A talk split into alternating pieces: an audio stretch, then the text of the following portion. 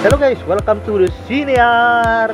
Gua Siniar tentang Formula E berbahasa Indonesia. Bersama gue Frida Mahendra dan sama aja kayak kemarin biasa Kayak gini ya, berduaan gue deh jadi duo biji. Biasa sama gue Mas Gledek Nah, di sini.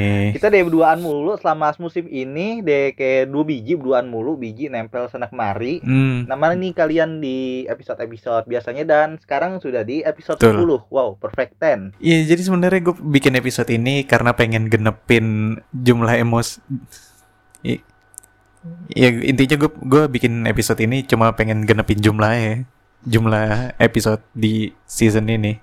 Oh, Ya, kan kemarin ke 9 tuh yang Berlin. Ya. Nah, nyari angka cantik ternyata yo i. Yap. Kayaknya bahasan kita lebih ke arah review Iya.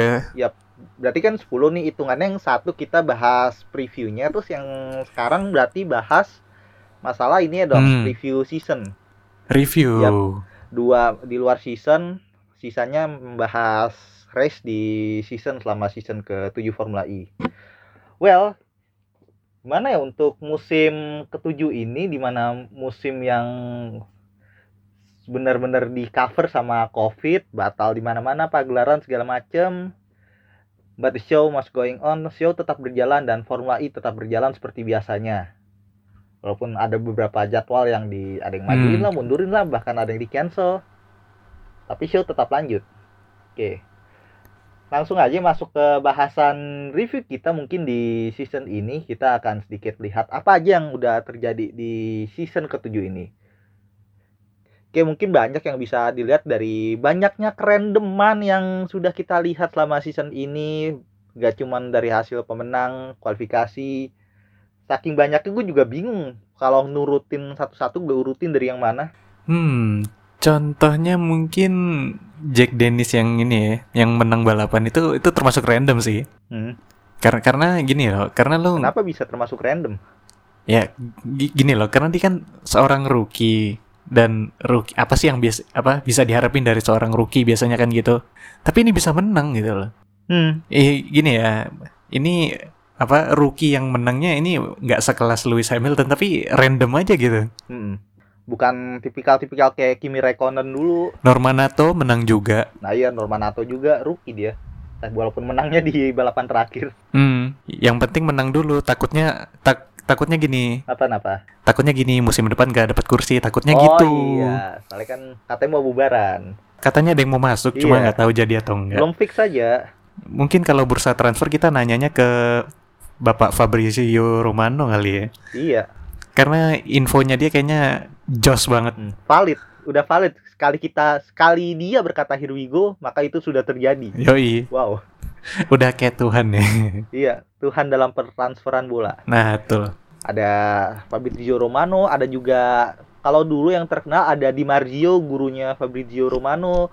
Terus kalau zaman dulu zaman-zaman Facebook 2010-an awal pertengahan ada Agent Edwards juga yang lumayan kalau bola. Dan Hmm. sekarang udah gak valid sekarang kelihatannya. Banyak deal yang kayak tuh early diumumin gak jadi. Ya. banyak PHP. Oke. Ya, setelah contoh-contoh random kita masuk ke yang pertama nih. Kalau menurut lo tanggapan dari musim ini secara keseluruhan kayak gimana nih? Ya, untuk yang pertama kan tadi gue udah bilang ini musim kayak random Iya. banget, bener-bener ngacak nggak ada Iya. apa yang ada nggak ada sesuatu yang dominan yang menonjol yang konsisten nggak ada ini semuanya random random asli Hmm. Ta- tapi selain random menurut gue Formula E musim ini banyak belajar dan banyak eh, pertama kalinya momen-momen pertama kalinya contoh kayak balapan malam di di Riyadh pertama kalinya FA kayak gitu tuh Hmm.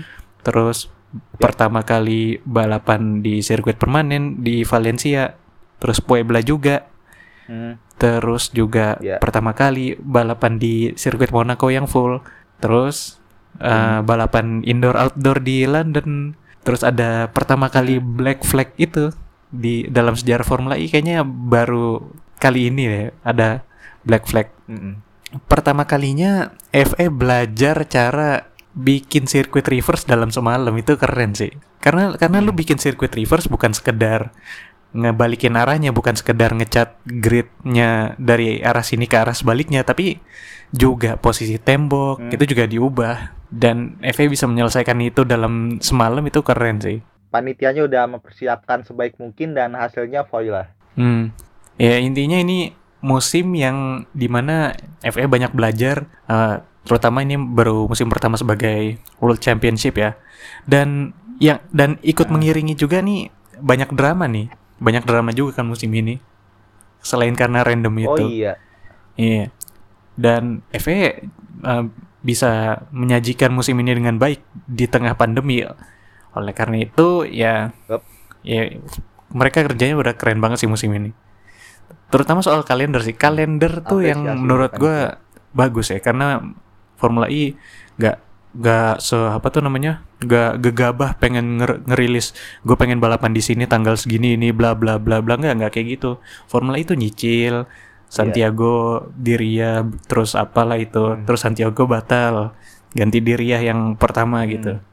Ya jadi manajemen bikin kalender itu bagus. Nggak langsung blek tapi nyicil. Dan itu uh, sambil ngelihat kondisi pandemi juga kan dan dan itu bagus Iya. banget sih kerjanya ini ini merupakan sesuatu yang Formula sebelah mana bisa itu aja Oh, Formula sebelah mana bisa kata-kata saktinya kembali terucap. Seperti signature word yang sering dikatakan oleh Bang Ledek. Formula sebelah mana bisa. Iyalah maksain race sampai mau 24. Udah gila apa ya, balap gak capek tuh. Hmm, balapan kok banyak-banyak buat apa balapan sampai 23? Sehat, sehat semua Iya. tuh karyawannya. Ya mau gimana lagi beda juga kalau urusannya balapan yang lagi BU. Soalnya kan kemarin lagi turun banget itu income dari mereka terutama di tiketing. Hmm, Anjlok banget. Beda lah kalau udah BU jatuhnya apa pun dilakukan demi uang. Ya. iya. Seg- Segalanya demi uang ya. Iya. Sekarang apa pun demi uang. Tapi menurut lu sendiri gimana nih tanggapan tentang musim ini deh? Tanggapan untuk musim ini kalau menurut gue it's a good season walaupun terlalu banyak randomannya mungkin nggak bisa semua orang terima. Gue pun mengerti. Karena randomannya ini kayak udah gak punya lagi yang namanya tir-tir pembalap papan tengah, papan atas, papan bawah kayak Hmm, semuanya. kelihatan. Kalau lo emang lagi rezeki, lo bisa dapat World Championship kalau emang lagi rezeki. Dan Hmm. terbukti Nick De Vries yang kelihatannya jago di awal abi- abis itu mulai ke pertengahan mulai ancur-ancuran formnya naik turun dia bisa juara dunia Hmm. Dengan mengandalkan sedikit konsis- konsistensinya Hmm. Nick De Vries juga ketolong musuh-musuhnya sih yang apes gitu. iya iya banyak banget yang tiba-tiba ngebotol gitu terutama kayak Mitch Evans dan juga Jack Dennis yang sayang banget noh padahal chance-nya udah gede tapi kayaknya emang belum rezeki bagi mereka Ya, ya udahlah, kita tahu sendiri itu. ya terus juga duo Tikita juga pas di race Berlin pertama malah tiba-tiba kayak gitu salah eksekusi dan di race kedua gak bisa ngapa-ngapain ya udahlah Tapi tapi di, apa di ST Cita tuh lebih ke arah surprise sih musim ini. Kayak tiba-tiba bisa menang Hmm. aja gitu di tengah eh, BMW, Audi, terus eh, Mercedes yang menang tiba-tiba ada di ST Cita nongol. Itu kan kayak Hmm. kayak apa gitu kayak kejutan doang dia. Venturi, Venturi dua kali loh musim ini. Venturi Oh, iya. dua kali, dua-duanya drivernya Iya Venturi dua-duanya uh, menang. Venturi dua kali, Audi dua kali, uh, BMW dua kali, sorry tiga kali BMW tiga kali menang. Mercedes kayaknya tiga kali menang juga deh. Kan Nick De Vries di Diria, Van Dorn di Roma, Vries terus yang pertama De Vries menang lagi ya. pertama pertama diri ya Oh iya di Diria di Diria pertama, Iya. Roma kedua, itu Van Dorn. Kayak abis itu Nick De Vries menang lagi nggak ya?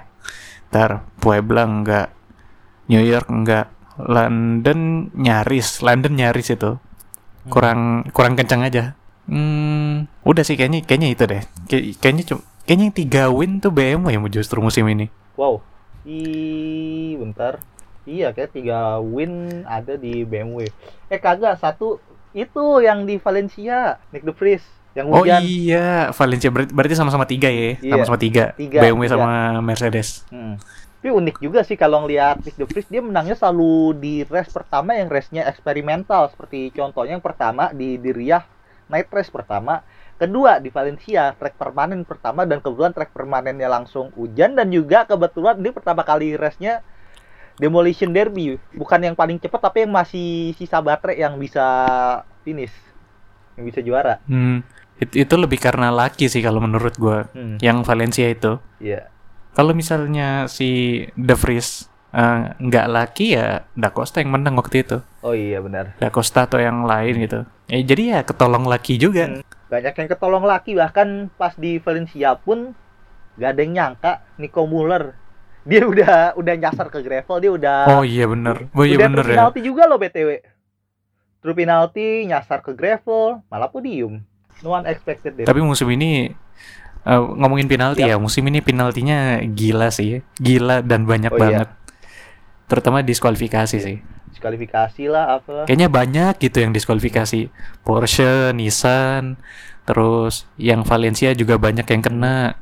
Intinya banyak banget lah musim ini. Kayak kayak ada aja gitu banyaknya. dan alasan-alasannya pun sebagian gak bisa diterima orang kayak kok bisa-bisa ini di penalti sampai menjadi pertanyaan juga masuk sini terutama Hmm. yang di race pertama yang ujar penalti gara-gara masalah attack mode Oh, yang diri Iya. itu ya.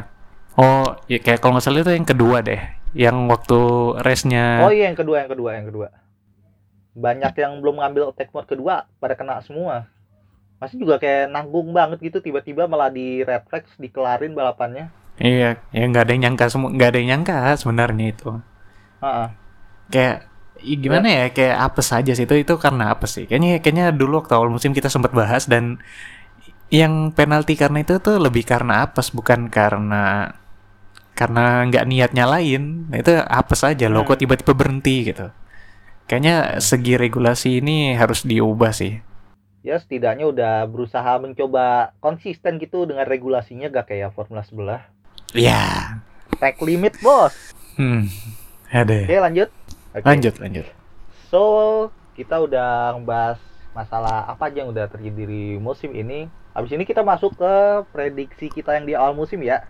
Oh iya benar benar. Kita kita di awal musim kemarin kita bikin 9 prediksi. Eh 9 tuh berapa ya? 8 eh 9 ya? 9 8. Lap, eh 9 9. Ya, 9 prediksi tentang yang terjadi di musim 2020-21 dan kita akan buka prediksi Oke. apa aja nih. So, kita mulai satu persatu nih dari prediksi-prediksi yang udah kita kasihin di awal musim. Ada yang benar, ada juga yang salah. So, kita masuk dari yang pertama. Hmm. First crash di musim ini bukan dari seorang rookie. Ternyata jawabannya adalah Nico Muller itu benar. Nico Muller tuh waktu free practice. Hmm. Dan Muller kan statusnya udah bukan rookie Iya. lagi waktu itu. Iya.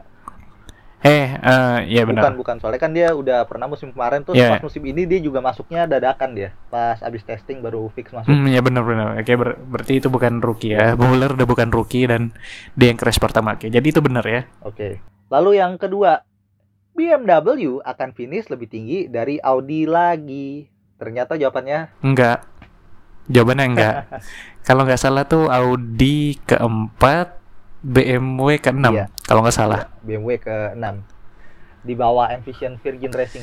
Lalu kita masuk yang ketiga. Jadi akan ada satu tim yang tidak akan pernah absen dari Super Bowl.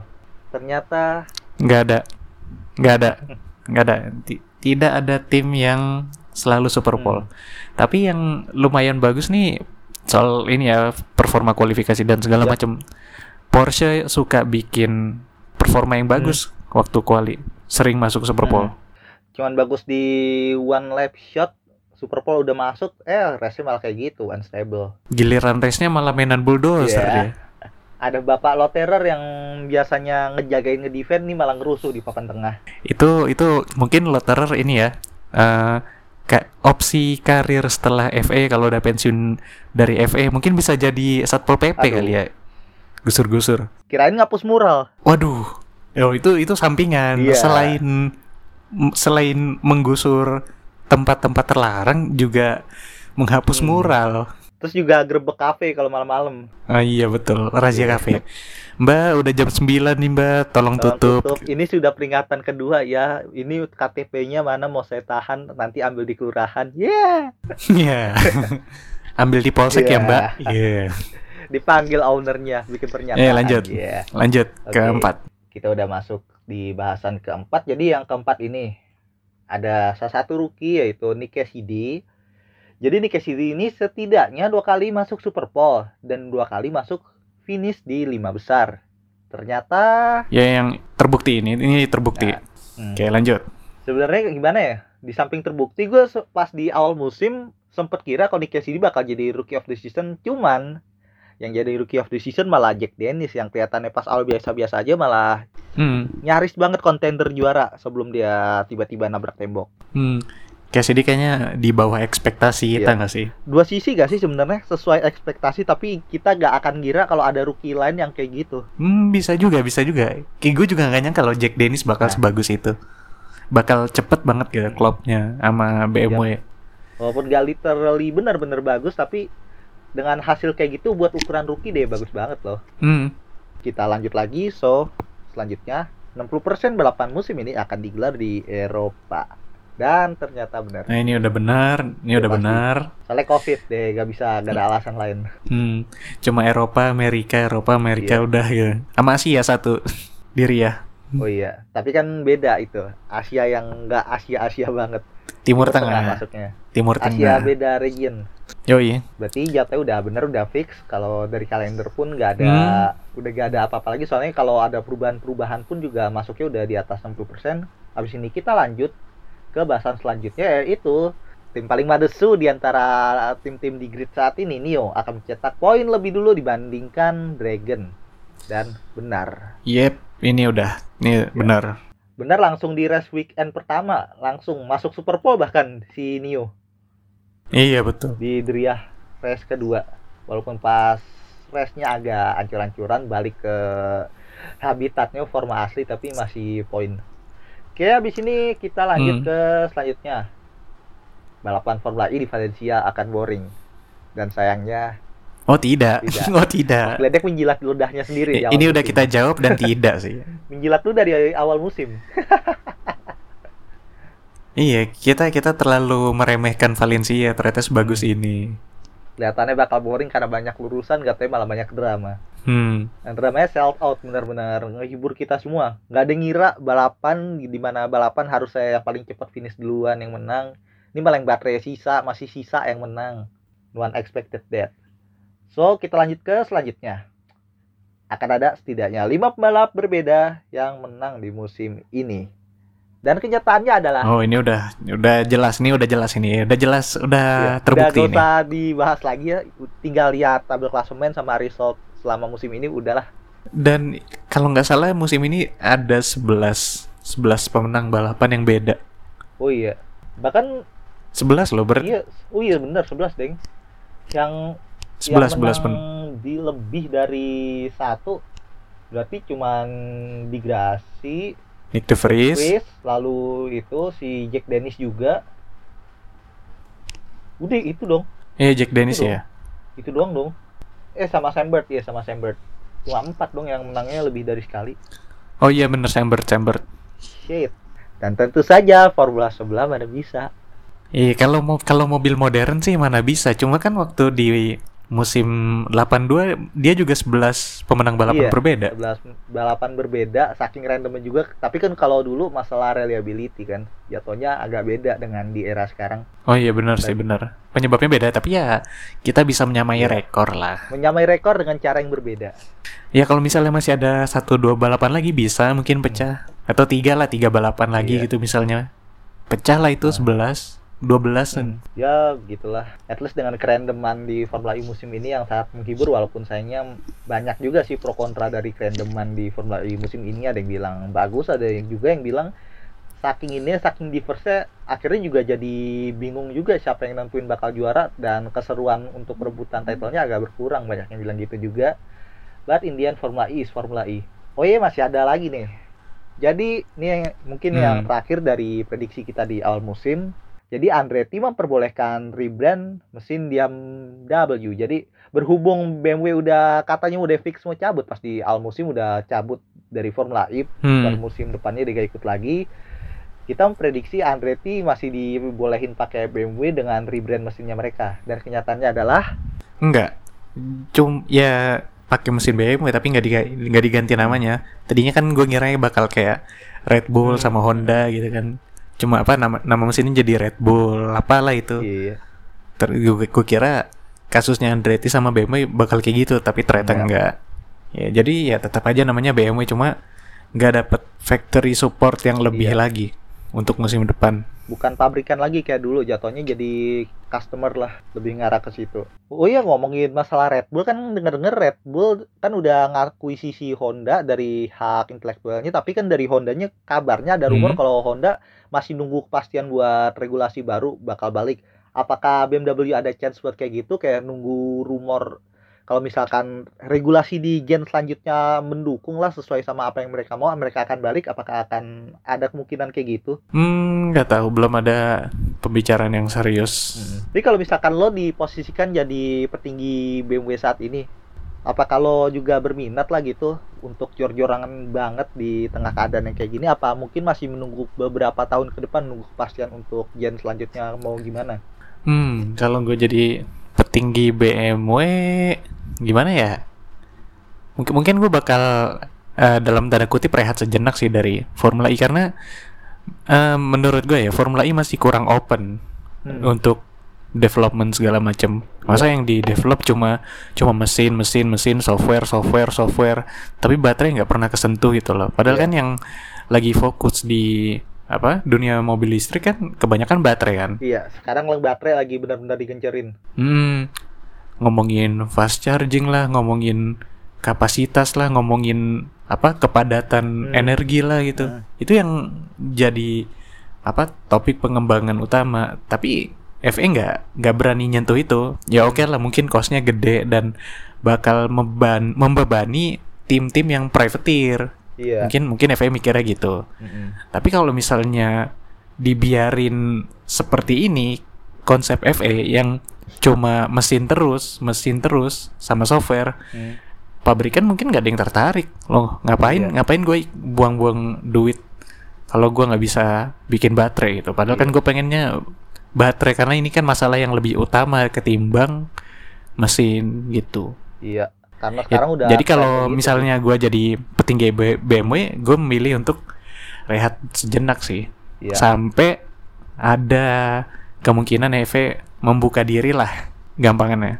Ini saking gimana cara yang membuat ngebalance tapi malah berbanding dengan apa yang diinginkan oleh tim-tim pabrikan di mana Formula E ini bisa menjadikan ajang eksperimental untuk kendaraan-kendaraan listriknya yang diperjualbelikan. Apalagi kalau misalkan mobil-mobil listriknya yang high performance gitu kan bisa nih dimasukin buat ajang kayak semacam uji coba teknologi yang lebih advance. Ibaratnya kalau F1 zaman dulu kan masukin transmisi semi otomatis lah di yang pertama kali melakukan Ferrari lalu juga ada beberapa hal kayak KERS dan lain-lainnya dan di Formula E sayangnya ada beberapa rules yang membatasi sehingga kurang bebas untuk pengembangan bagi tim pabrikan sayangnya Hmm. tapi sayang juga sih soalnya ini gak tau juga nih untuk gen selanjutnya nih kayak gimana dan pabrikan-pabrikan yang udah fix banget masih belum semuanya dan belum ada pendatang baru lagi nih yang kedengeran kabarnya mau masuk lagi terakhir McLaren ya yang ada kabar mau masuk Hmm, tapi cuma apa signing option doang kayak kayak jadi opsi doang. Iya. Kalau gue mau ikut eh, apa namanya ikut FE. iya Cuma setelah F apa McLaren lebih ngumumin Extreme E, gue jadi mikir nih beneran mau masuk FE nggak nih? Hmm.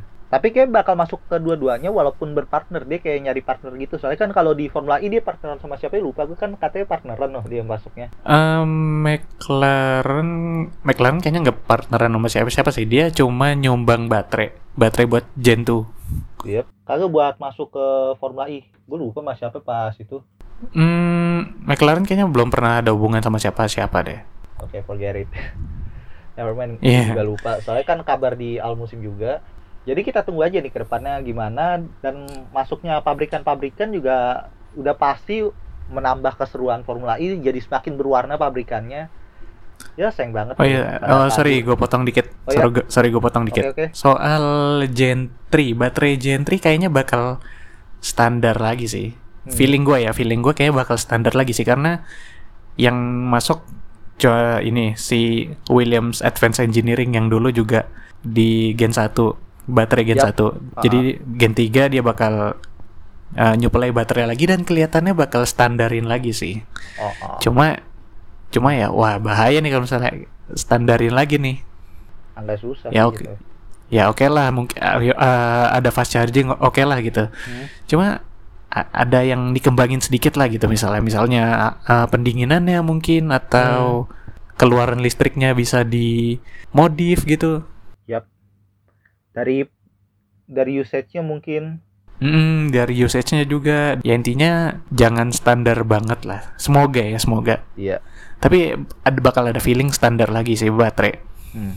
dan kalau ini terus menerus wah FE bisa Ditinggal. bisa ini bisa bungkus Taruhlah lima tahun lagi lah seenggaknya. Kalau misalkan Hmm. nggak ada apa-apaan udah calon-calon bungkus.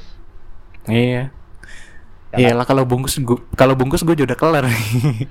Join Formula sebelah lagi. oh tidak, cari ajang balap listrik lain. Gak tau deng, but we will see lah. Iya. Lan- Mending kita lanjut aja ke bahasan berikutnya karena sebenarnya bahasan kita rada banyak sih. Kalau bahasan berita kan jadwalnya makin banyak juga lah, makin luas. Oke, kita masuk ke bahasan selanjutnya. Top 10 driver musim ini. Siapa aja nih yang masuk? Wah ini ini mungkin mungkin agak kontroversial ya, cuma ya ini setengah subjektif setengah objektif kali ya. Iya. Kalau kalau gue bisa gambarkan dalam membuat list ini. Hmm, Oke. Di urutan ke-10 menurut gua Pascal Wehrlein. Oke.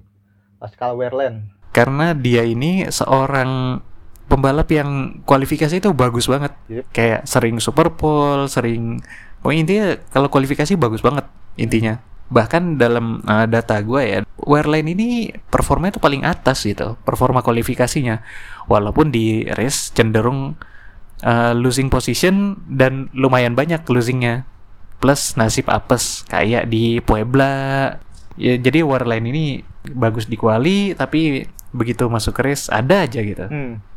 Tapi kayak gitu ciri khasnya Porsche gak sih? Porsche soalnya kalau kita lihat gak cuma Wehrlein, Lotter juga kena kayak gitu. Hmm, bisa jadi sih, cuma Lotter eh race-nya Kalau itu kan beda urusan kalau race-nya dia. Kalau Wehrlein kan emang kelihatan kayak Hmm. ini faktor mobil kalau Lotter ya udahlah. Kalau emang rusuh sih bocahannya ngerusuh mulu di papan Hmm. tengah. Ada faktor lain yang menyebabkan dari penurunan di race-nya. Hmm. Oke, untuk urutan ke-9 menurut gua Stoffel Van Dorn. Alasan? Gimana ya? Eh, Van Dorn ini performa quali cukup solid dengan tiga kali pole position di Roma 1, London 2, dan Yap. Berlin Race 2. Hmm? Tapi race-nya kebanyakan apes dan ceroboh. Oh iya bener. Terutama di Roma lah yang hitungannya antara apa sama Cirobo gue bingung. Yang masa kena lobang. Iya, itu itu kayaknya lebih karena apes sih. Hmm. Terus Valencia race 2 waktu dia mau nyalip Boemi tapi malah nabrak tembok. Oh iya. Dive boom. Itu ceroboh. Monaco dia damage juga. Terus London race 2 waktu sama Roland tuh Hmm, Rusuh, rusuh. ceroboh sih. Rusuh itu. Iya. Tapi bukan dia yang rusuh. Eh eh sorry sorry. Kalau yang London race 2 itu ditabrak dia Iya. si Van Dorn ini. Iya. Jadi jatuhnya apes ya. Dirusuhin sama Rowland. Untuk race-nya dia performnya biasa sih untuk apa naik posisinya biasa Hmm. dan hasil balapnya kalau nggak bagus banget ya syukur dapat poin gitu. Hmm. Van Dorn ini. Hmm. Antara biasa-biasa aja sama mediocre juga bingung tapi dia menang dan pernah Hmm. podium pun akhirnya Hmm. dibagus bingung buat nentuin tapi ya udah masukin ke tengah-tengah Padahal harusnya Van Dorn ini bisa lebih baik Iya. sih. gue setuju karena kalau kita lihat dari potensinya dulu di ajang junior terutama Formula 1 dia lumayan good banget di Super Formula juga langsung nyetel cuma sayang aja di McLaren kebetulan McLarennya pas itu di ajang sebelah kayak tai banget lah dikerjain sama Hmm. Honda pas itu belum bagus-bagus amat sampai bikin stres orang Fernando Alonso masuk ke Mercedes progresnya bagus tapi sayangnya emang belum rezeki Emang nasibnya aja. Iya. apakah kutukan temannya Sean berlaku Hmm. supaya masuk circle agak susah karir karirnya di F1 Aduh. Gak boleh gak boleh senggol circle orang. Tadi senggol balik nangis lu. Oh iya, maaf mainannya circle-circle. Inner circle saya kecil banget, gak bisa apa-apaan. Iya. Circle-nya serem loh. Hmm. Eh Van Dorn, Blomqvist, Gasly, Normanato, Satu. siapa lagi? Evans, Mitch Evans, Evans bener. Giovinazzi. Wah, serem dah serem. Iya. serem mau nyenggol susah. Iya. Oke, itu itu baru urutan ke-9. Yap. Urutan ke-8 menurut gua Rene Rast. Tukang spam fastest lap. Hmm, betul. Walaupun kualinya cenderung biasa, tapi performa race-nya lumayan, lumayan di atas di Oh, iya. atas rata-rata. Nah, Mungkin bisa disebut jadi Sunday driver gak sih ini orang karena tipikal bagus di race doang sama nyepam FL. Hmm, hmm, sih. Ya mu- ya kualinya harus dibenerin supaya si ras ini bisa bagus ke depannya. Cuma dari musim eh, ini musim 7 Hmm? dia ini cukup produktif Iya. pas race. Hmm. Gaining terus lah. Nggak cuma gaining position tapi ya itu tadi nyolong fase lap Ah, 40%. 40% dari total dia robotin sama dia. Iya. Kalau di kalau di FPL apa bola ada Bruno Fernandes yang gesek voucher dapat penalti, kalau ini gesek voucher dapat fastest lap. Voucher fastest lap. Kemudian di urutan berapa tadi? Ras ke-8, Yap. urutan ke-7, Siapa? nih? Samber ketujuh. Gak kaget tapi kenapa ketujuh? Ini se- sebenarnya Sambert ini startnya bagus ya. Ya. Di musim pertamanya bersama Jaguar, tapi habis Monaco kayak nggak ada konsistennya. Hmm. Naik turun gitu. Iya. Terlebih setelah tiga retirement berturut-turut dari London sampai Berlin Race 1. Kalau performa quali cenderung di bawah karena cuma dua kali masuk Super Bowl Hmm. dan dan gini loh, kalau Bert ini asal startnya bagus, pasti hasil balapnya bagus juga. Hmm. Contoh New York, di Ria.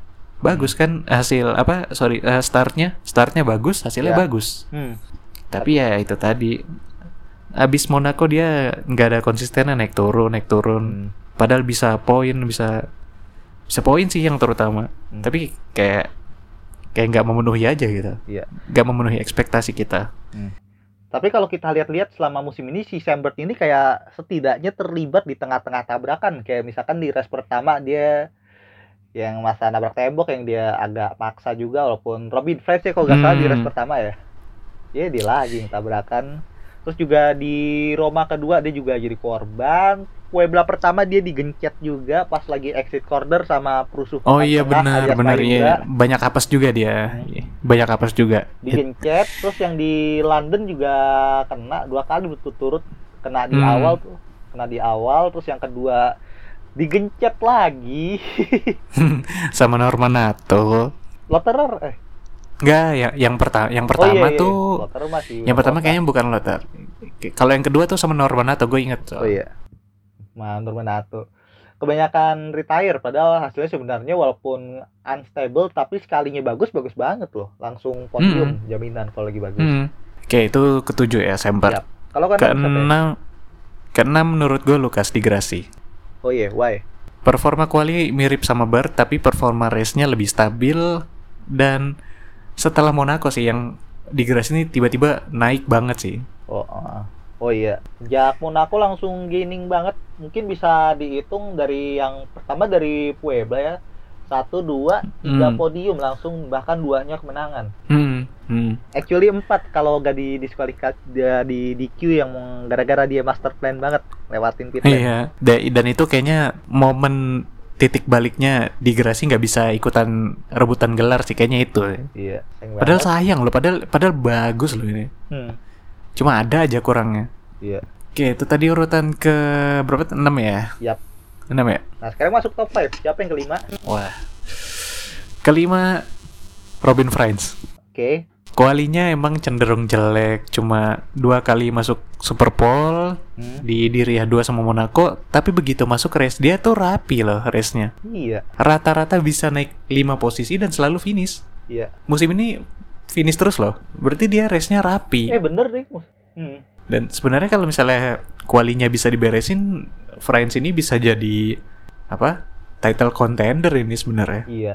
Hmm. Di samping dari Envision Virgin yang nggak sebagus musim-musim sebelumnya, tapi formanya oke loh si Robin Friends ini. Hmm, terutama race sih race-nya rapi banget, Ah. rapi dan bagus. Yap. Tapi sayangnya nggak menang apa-apa musim ini, nggak menang balapan sama sekali. Sayang banget. Oke, itu kelima, keempat Mitch Evans. Oke, nggak kaget. Kuali bagus, race konsisten, tapi nasibnya kudu diperbaiki. Iya. Mentok-mentok ketiga. Ya, ujung ya klimaksnya itulah Berlin Race 2 udah tau lah ya. Iya. Itu keempat. Ketiga, Eduardo Mortara. Oke. Awal musim nggak konsisten, setelah Monaco dia membaik, meski di balapan terakhir ya nasib juga nggak berpihak. Dia ini empat kali masuk Super Bowl musim ini dan Mortara ini kalau masuk Super Bowl pasti masuk podium. Oh iya bersadar gue. Contoh kayak di Puebla, di mana lagi ya gue lupa. Yang dia finish kedua Dria di eh, iya di Ria, hmm, di Ria. Ya in- intinya Mortara ini kalau masuk Super Bowl pasti masuk podium. Hmm, tapi kalau enggak susah podium. Artinya kalau dia apa start di midfield hasil hasilnya bakal ya midfield juga. Hmm, start depan-depan, kalau belakang dia agak susah juga. Gak bisa gaining banyak. Hmm. Dia ini dia ini kualinya bagus sih. Ah. Kualinya lumayan bagus dan ada jaminan podium. Hmm, Tapi ya konsistensi apa konsistensinya harus di, di dibenahi lah intinya gitu. Oke. Masih kurang konsisten, harus diimprove lagi dari sisi performanya. Dan juga mobilnya. Iya. Berikutnya nih yang dua besar nih kontroversial bisa Oke, kontroversial nih. langsung masukin. Kedua Jack Dennis. Oke. Eh, Karena eh ini gini ya. Mungkin mungkin orang bakal berpikir, "Oh, kok Jack Dennis kedua padahal dia bagus?" Ya, mohon maaf dia masih rookie. Hmm. Ta- Tama rookie alasan kedua selain Alasan rookie. kedua. Hmm. Kayaknya gue salah nih menempatkan Jack Dennis di posisi kedua nih. harusnya di bawahnya. oh, enggak. Oh, Di paling bawah. Iya. Kedua paling bawah. Tapi Jack Dennis ini bagus banget, Hmm. Bagus banget untuk seorang rookie. Bahkan bisa dibilang rookie yang paling bagus, best rookie setelah Felix Rosenqvist dulu. Tapi kalau kita bandingkan dengan performa Felix Rosenqvist dulu kayaknya masih kurang soalnya dia bisa naik kayak gini berhubung seasonnya agak random sedangkan dulu kan keras banget Noah. Masih Hmm. orientednya sama Buemi Digrasi, Buemi Digrasi, Buemi Digrasi tiba-tiba dia bisa ngerusak persaingan dan nyaris saja bisa masuk ke title contender. Oh iya bener sih. Cuma kan kalau ini, iya bener sih kalau Dennis ini ya kebagian random tiba-tiba di atas. Iya. Padahal awal musim dia yang paling lawak loh masuknya. Sebelum Pak Haji Lotero berulah. Hmm. Tapi belum ada loh rookie yang bisa menang dua kali dalam semusim. Oh iya. Tapi ya itu tadi ketolong random-random tadi. Hmm. Terutama kerendeman di Valencia juga nolong dia banget loh. Hmm, nolong banget untuk dapat first win-nya dia. Iya. Tapi ya nasibnya Jack Dennis nih, ya ini ini alasan kedua kenapa Jack Dennis nggak gua taruh di posisi satu, yaitu di balapan terakhir. Retire. Iya, Bapak ya itulah alasan kedua kenapa Jack Dennis saya tidak tempatkan di nomor satu. Hmm. Balap terakhir retire dan balap awal-awal pun juga dia mengeluarkan jiwa-jiwa BMW-nya botol motor works. Yoi, kembali ke setelan pabrik. Iya. Oke, kita udah masuk kedua besar lalu kita bahas yang pertama kayaknya udah pasti banget jawabannya. Kelihatannya udah pasti lah ya, yang juara siapa? Iya, udah pasti yang juara. Yang juara kemarin lah. Iya. Iya, kita kita kita nggak mau nyebut nama. Eh, untuk orang ini kualinya menengah ke atas performanya, Hmm? tapi race-nya agak susah naik. Ah. Awal musim emang agak struggling, terutama di Roma, Monaco, kemudian di New York kurang memukau, tapi begitu masuk London seakan ini loh yang ngeboost dia di klasemen ini nih waktu London Hmm. dengan dua kali podium finish kedua. Iya, dua kali podium dan yang di atasnya dia semuanya pada ancur-ancuran di London. Ini menandakan dia bisa comeback sewaktu-waktu, tapi dengan catatan ada nasib baik yang menyertainya gitu. Iya. Tapi kalau dilihat performanya dia ini sebenarnya gak neko-neko banget. Sekalinya bagus dia podium satu dua, sekalinya jelek-jelek banget. Jarang banget di tengah kecuali emang race-nya yang random. Kecuali race terakhir emang posisinya dia udah main aman aja. Hmm. Ya The Vries ini emang kalau nggak podium ya syukurlah dapat poin gitu. Iya. Udah itu aja The Vries musim ini. Nggak ada ceritanya tuh finish keempat, kelima berturut-turut nggak nggak ada. Ya kalau bagus-bagus banget, kalau dapat poin ya syukur gitu. Iya, bener sih. Sekali ya bagus bagus banget. Liatinnya dia dia langsung menang, mentok-mentok posisi dua, gak pernah podium ketiga bahkan apa keempat. Top 5 cuma satu dua. Sekalinya dia di, papan tengah emang balapannya kayak gitu di di Riyah race kedua berhenti tengah jalan, lalu di Puebla Hmm. race pertama agak random dia dari belakang juga. Di Berlin pun dia udah pasti main aman, udah Hmm. menang lah. Tapi sekalinya agak kacau ya kacau, terutama kayak di di Valencia kedua Roma di luar retire ya, di luar retire dia sekali di Hmm. belakang bisa belakang banget. But at least performanya bukan berarti performanya unstable, justru ini malah performanya bagus banget. Kayak bisa memaksimalkan gitu. Hmm, setuju. Oke, jadi itulah top 10 driver menurut saya musim ini. Iya. Top 10 udah dikeluarkan dan udah ketebak juga lah top 3-nya gak jauh-jauh dari top 3 di klasemen. Karena emang musim ini random ya udahlah mungkin dari template klasemen bisa menggambarkan siapa yang patut untuk dimasukkan ke dalam top 10-nya. Oke. Top 10 udah, abis ini kita lanjut ke best race-nya ya di musim ini. Menurut lo apa? Best race musim ini? Best race di musim ini, kalau menurut gue agak bingung. Gue bisa naro dua kandidat untuk race di musim ini, race terbaik. Mungkin gue taruh pertama ada Monaco, kedua ada Valencia race pertama. Hmm, kayaknya gue bakal mirip-mirip deh sama lo. Iya. Ya karena emang emang bagus, Monaco-nya bagus Hmm, tahun ini. Iya.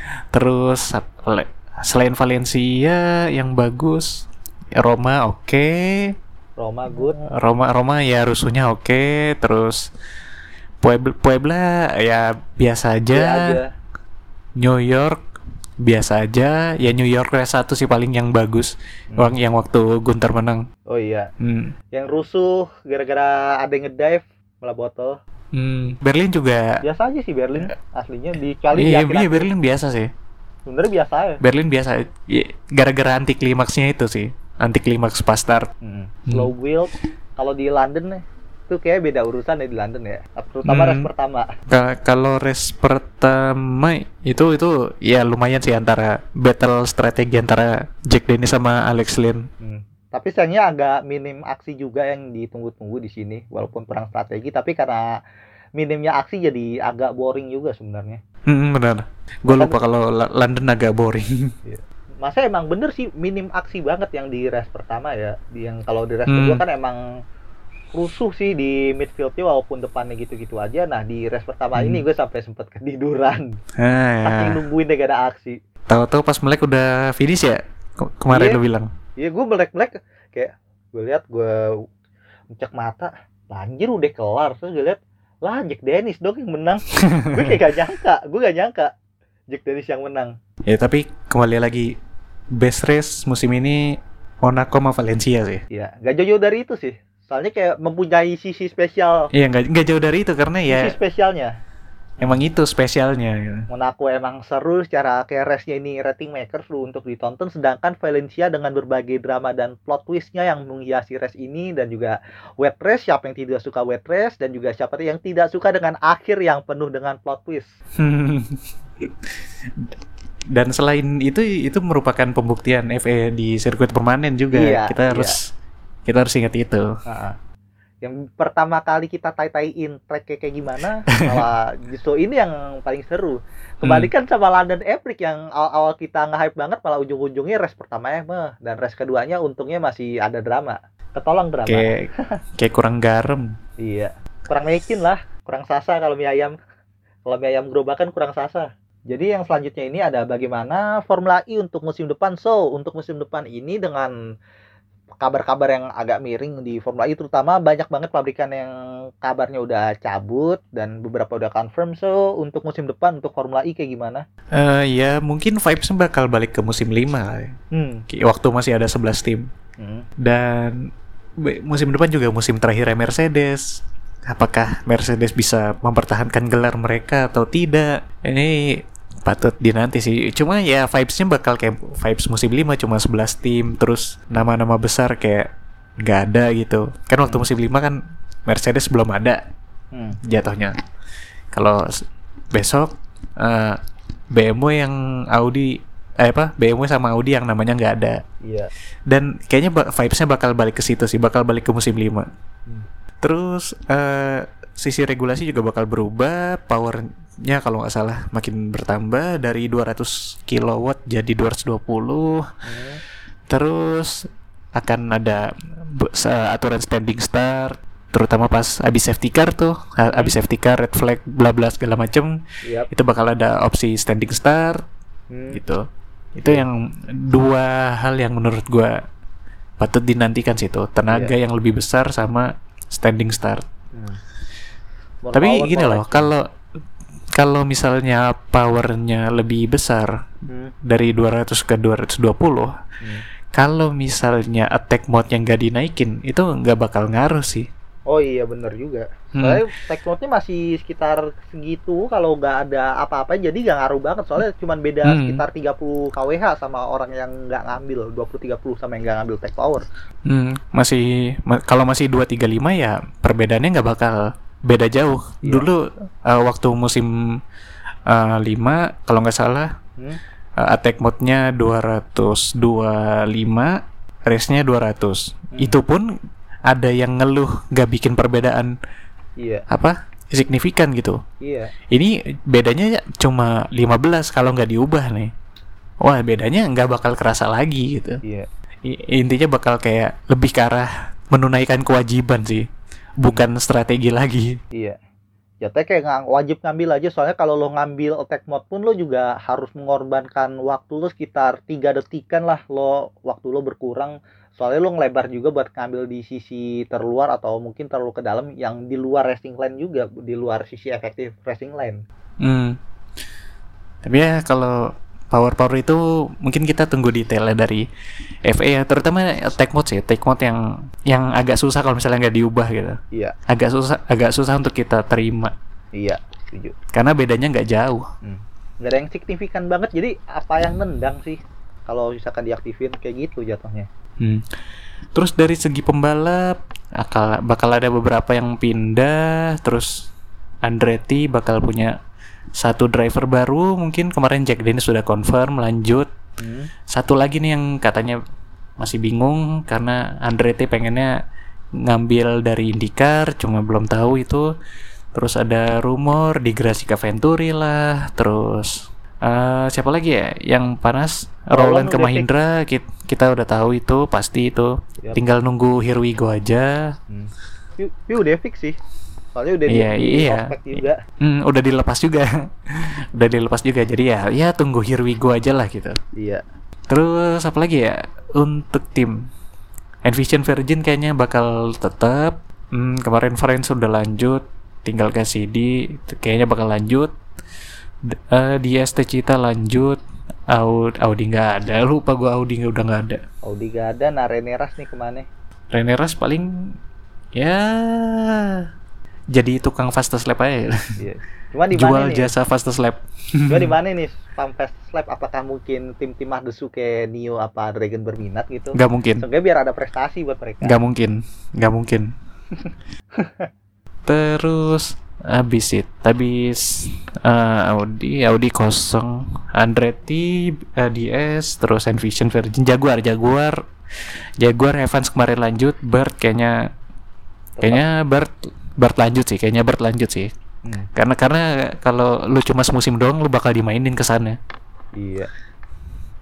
Kurang Jaguar. Jaguar. musim. hmm. terus Mercedes Mercedes nih Oh iya. Kayak- jadi gak nih loncat nih Nggak tahu kayaknya nih. kemarin kayaknya kemarin diam-diaman aja nih katanya nggak ada berita Iya. Rumornya langsung dingin ya abis ngangkat piala. oh iya kayak kayak tunggu dulu tahan dulu gitu ah Iya. kelamaan nahan udah kayak nahan berak. Iya. Sakilamnya malah keburu dapat poin juga si Latifi di ajang sebelah. Latifi udah dapat George Russell udah dapat walaupun finishnya di belakang bapak Latifi. Tapi Iya. ngomongin Le Mans nih. Hmm. ngomongin Le Mans nih kita lanjut ke bahasan selanjutnya. Oke. karena Le Mans ini banyak loh ya. Apa alumni FA yang ikut? Sama alumni juga banyak. Di catatan gua ada 27 orang yang pernah yang pernah nyetir FA ya. Gak Iya. cuma alumni, nggak cuma yang aktif tapi yang tes juga gue ikutin. Totalnya ada 27 orang hmm. dalam empat eh eh, empat kelas kalau salah. oh iya Empat apa tiga ya? eh Kayaknya cat- ya tiga deh soalnya GT AM Ya, oh iya, bener. kehitung Yang Iya, amatir. amatir nggak? Eh amatir ada Fuoco kayaknya deh. Amatir ada Fuoco dan Fuoco pernah Iya. bawa FA juga. pernah ngetes dulu zaman Hmm. zaman 2017an kalau nggak salah Hmm. Dan yang menang yang menang Le Mans alumni FA semua nih. iya Tiga kelas alumni FA semua ya isinya. hmm. LMP1, Mike Conway, eh, Kobayashi sama Pecito Lopez. iya Lopecito Lopez. Tiga-tiganya alumni FA itu. Hmm.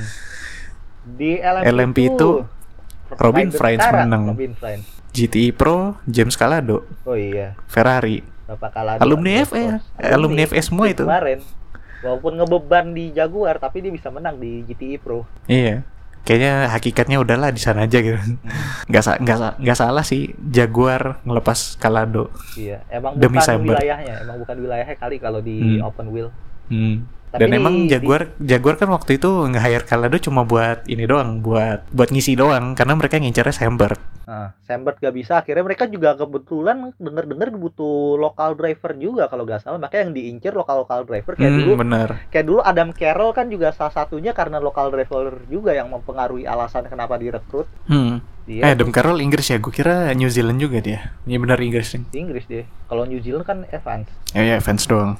Tapi di GTI AM nggak ada yang itu sih nggak ada Nggak ada, yang menang nggak ada alumni. nggak ada yang alumni muter-muter nggak ada cuma yang ikut doang Hmm. ikut tes Ya ini menandakan alumni FE bisa berprestasi juga di ajang lain. iya bisa berprestasi dan nggak sekedar cuman ikut numpang lewat bahkan bisa menang juga bisa podium juga bahkan yang circle circleannya Jota bisa kalau aja dong gak ada traffic tuh gue gue yakin banget bisa menang loh gue yakin banget Hmm. LMP itu bisa menang kalau gak ada traffic yang nyepam sama Toyota finish foto finish segala Eh, Andai 0,7 detik itu bisa Tipis. lewat.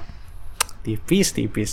muter-muter seharian Hmm. nonstop Tapi aduh ya udahlah, coba lagi tahun depan. Iya. Tahun depan kan masih ada. better luck next time Oke, bahasan terakhir.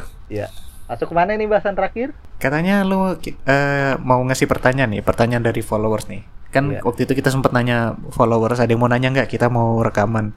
iya oke Iya. So, Jadwalnya sih dari- rekamannya minggu lalu, cuma minggu lalu kan kita nobar leman sih. oh iya jadi jadi jadi wacana doang itu Ah, dan baru keganggu. kejadian sekarang. Hmm, agak keganggu jadi ya Hmm.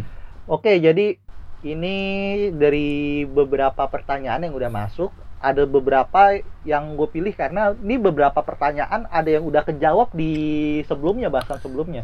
Hmm, di bahasan-bahasan sebelumnya kayaknya udah ada yang bisa kita jawab gitu.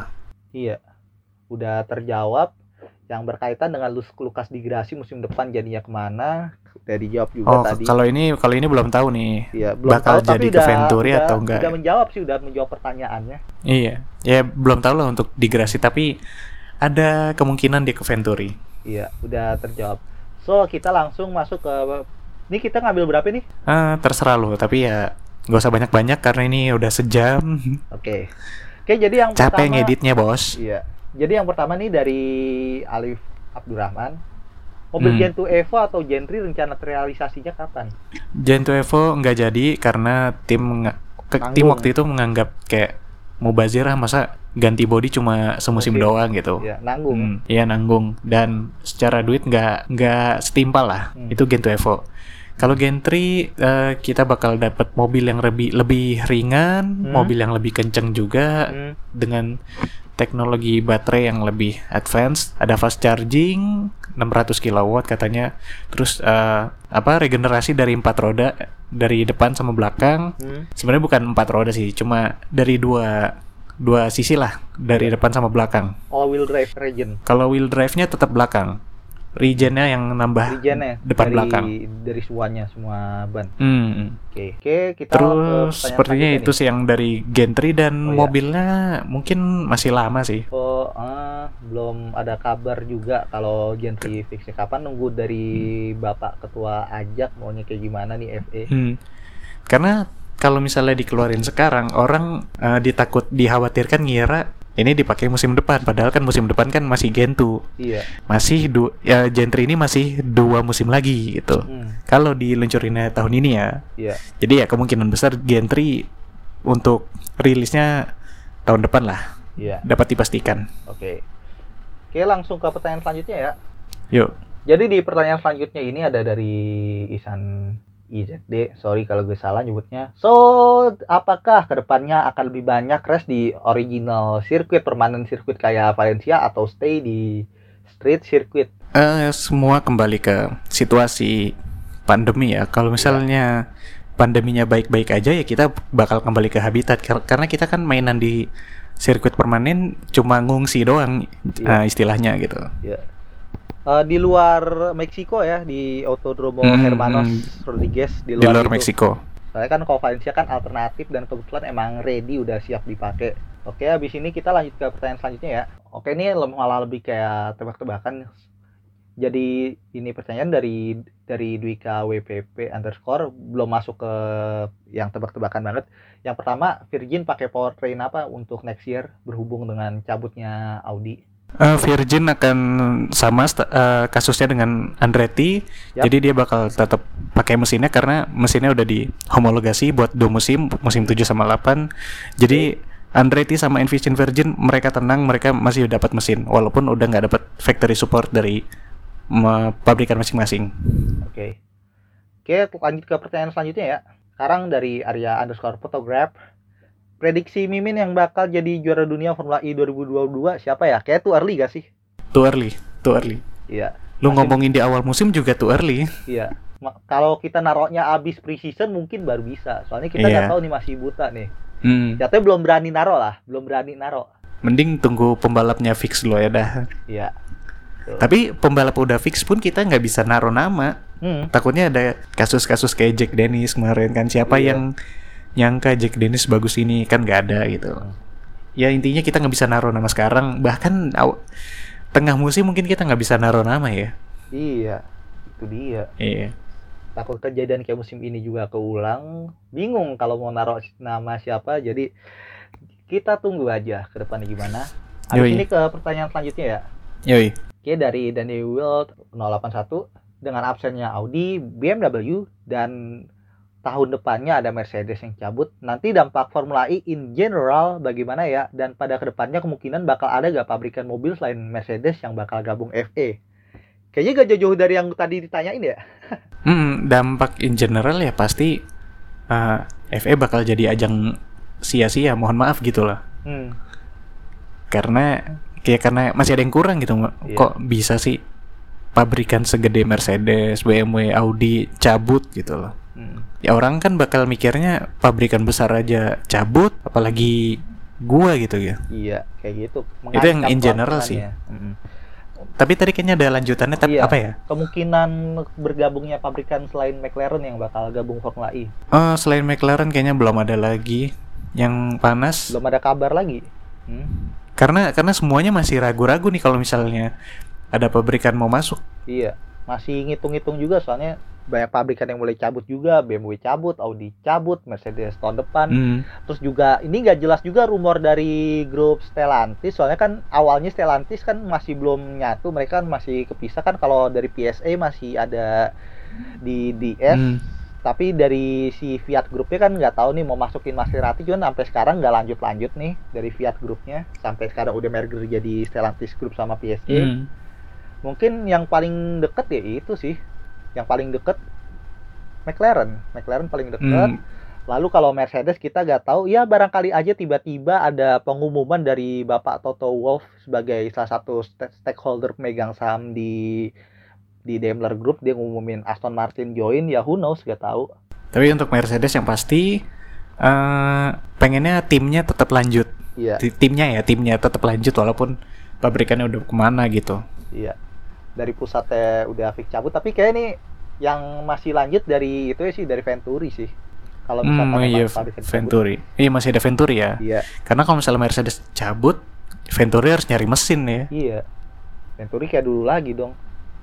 Hmm. Masa-masa Tapi suram. kalau kalau bikin mesin nggak mungkin juga, capek juga. iya, Capek dan resource mereka kan kecil. iya. Ya susah lah kalau suruh bikin mesin sendiri. Mm-mm. Apalagi mesin untuk gentry yang lebih kenceng lah, yang Lebih advance. yang lebih advance iya.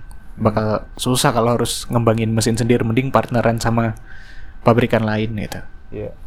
Oke, kita lanjut ke pertanyaan yang terakhir ya. Ya, apa nih terakhirnya? Oke, terakhir penutupnya yang lagi panas-panasnya belakangan berkaitan dengan asli lo mager buat ngebahas juga sih gue ngerti masalah Jakarta E-Prix. So, presentase kemungkinan Jakarta E-Prix tuh gimana, Min? Lihat Jakarta yang katanya udah jadi zona hijau. Aduh, Hmm, presentase ya. Iya. Kalau sekarang masih 40% sih. hmm, masih 40 dan belum ada here we go here we go-nya juga, belum ada Hmm, kabar hmm, belum ada kepastiannya. pengumuman apalah, terus akun panitia juga masih mati suri, Hmm. belum ciuman. Dan juga katanya dari Bapak multi talenta, Bapak multi jabatan juga belum memperbolehkan acara-acara kayak gini masih PPKM terus sampai COVID-nya kelar, tapi diturunin level-levelannya udah berasa lo pesen order ayam geprek. Tapi katanya Liga 1 lanjut. Mau Iya. jalan katanya. Ya Liga 1 jalan tapi kan berhubung dengan siarannya kan masih bisa open terus juga butuh crowd juga masih bisa jalan sedangkan Formula E kan udah terlanjur naruh duit segala macem pertaruhannya Hmm. besar dan Formula E butuh crowd juga kalau di Jakarta berhubung ajang masih baru kan dia pasti butuh penonton langsung juga biar bisa merasakan feel-nya biar Hmm. ngerti banget Formula E itu kayak gimana bukan sekedar balapan Tamiya yang digedein Hmm. Tapi juga membawa pesan-pesan menyayangi bumi. Nah, Asik. membawa kampanye Karena warga green. Jakarta ini terkenal tidak menyayangi bumi sih. Iya. Terkenal asapnya di mana-mana di perempatan panas banget apalagi di daerah pinggiran Jaktim yang perbatasan sama Bekasi. Wah, udah parah banget. Wah, udah udah panas sih. Eh, beberapa minggu yang lalu gue sempat lewat sana dan Hmm. fuck panas banget ini. Iya. Oke, kayaknya udah semua ya. Udah Iya. semua dibahas ya. Secara overall musim kemarin udah semuanya dibahas. Kayak gue naruh satu pertanyaan deh yang mungkin agak kelewat, Apa nih? tapi kayak ini agak menarik. Hmm. Kalau menurut lo momen terbaik musim ini apa? Hmm, momen terbaik musim ini. Mortara lawan F eh Mortara lagi. Eh Da Costa lawan Evans di Monaco. Hmm. Big cojones move. Oh, sama Friends. Jangan lupakan Robin Friends. Oh iya. Karena itu battle bertiga seru sih. Hmm. Berarti jatuhnya Monaco musim ini bisa dibilang sebagai secara overall jadi momen semuanya bisa dimasukin ke momen terbaik musim ini. Iya. Hmm. Intinya ini the best season ever lah. Iya. Walaupun ya begitu banget randomnya ya Allah. Sampai pusing sendiri kita ngeliatin kerendemannya. Jujur aja. Hmm. Kita nonton kayak bukan nonton kejuaraan kayak ini maunya apa sih nih? Yang gak ada yang mau juara apa? kayak kayak juara nunggu nasib aja gitu. Iya. Juara bukan ditentukan sama yang paling jago apalagi yang paling konsisten tapi ditentukan oleh yang maha kuasa. Mau ngasih ke Yoi. siapa? Oke karena kita udah bahas semua mending kita langsung closing aja ya. Iya, langsung closing dan berarti ini closing episode terakhir di musim 2020-2021 juga. Season Hmm, betul. Last Oke, episode. mending gue yang closing ya karena kan lo udah biasa closing ya. Oke. Pertama sa- pertama selain lo udah seringan kalau apa closing, yang kedua supaya closingnya cepet. Oke. Mari. Ya, jadi intinya terima kasih pada para pendengar yang sudah mengikuti kita selama semusim terakhir dari bulan Januari ya. Eh, Februari. Februari itu di Ria. Februari. Ya, Februari. Terima kasih udah bertahan sampai bulan Agustus, September ketika podcast ini naik. Eh, terima kasih udah ngikutin kita semua di Facebook, Twitter, Instagram. Yap. Tolong ini ya kalau kalian suka sama konten-konten kita bisa lah apresiasinya di traktir.id garis miring formula geledek. Terus inti intinya kita mengucapkan terima kasih lah. Terima kasih udah dengerin, terima kasih udah ngikutin kita, terima kasih udah uh, se- apa seru-seruan bareng Hmm. nontonin Formula E lah. Ya, ikut meramaikan juga di musim ini bersama para followers kita. Hmm, betul. Terima kasih juga pada host kita. Hampir ya gue lupa nyebutin dia nih. Parah. Eh, Ini lalu tidur. Lu balapan lagi apa lagi balapan tidur. Gimana gua gimana gua nggak ingat gitu. ya intinya kita berdua mengucapkan terima kasih dan race selanjutnya masih bulan Januari cuy. Masih tahun depan. Yoi. Ini gue bingung. Ini gue ini sebelum tutup gue bingung. Apa? Karena berhubung startnya jadi Januari, apakah sekalian gitu seasonnya daripada kayak season bola yang hitung hitungannya 2 tahun 21 22 jadiin 2022 sekalian. Itu tuh yang masih susah diajak kompromi kayaknya FA karena uh, testingnya tuh dua 2021 akhir November Iya. awal Desember besok. Hmm. Harusnya bisa. itu kan lah, itu tapi it- hitungannya masih 21. Hmm. Ya berarti ya 2122 mau nggak mau. Iya. Kecuali kalau testingnya Januari ya baru 2022 nyebutnya. Iya. Hitung season mulainya 21, jadi 21 22. Eh kemarin Daniel Lab rilis lagu loh dia. Oh iya, jadi rapper sekarang. Yo iya rapper. Pria multi talenta ya. Iya. Jadi rapper, jadi vlogger. iya, serba serba guna lah. Ya multi talent kayak menteri kita yang biasanya sering mengumumkan. Oke, terima kasih. Wassalamualaikum warahmatullahi wabarakatuh. Waalaikumsalam.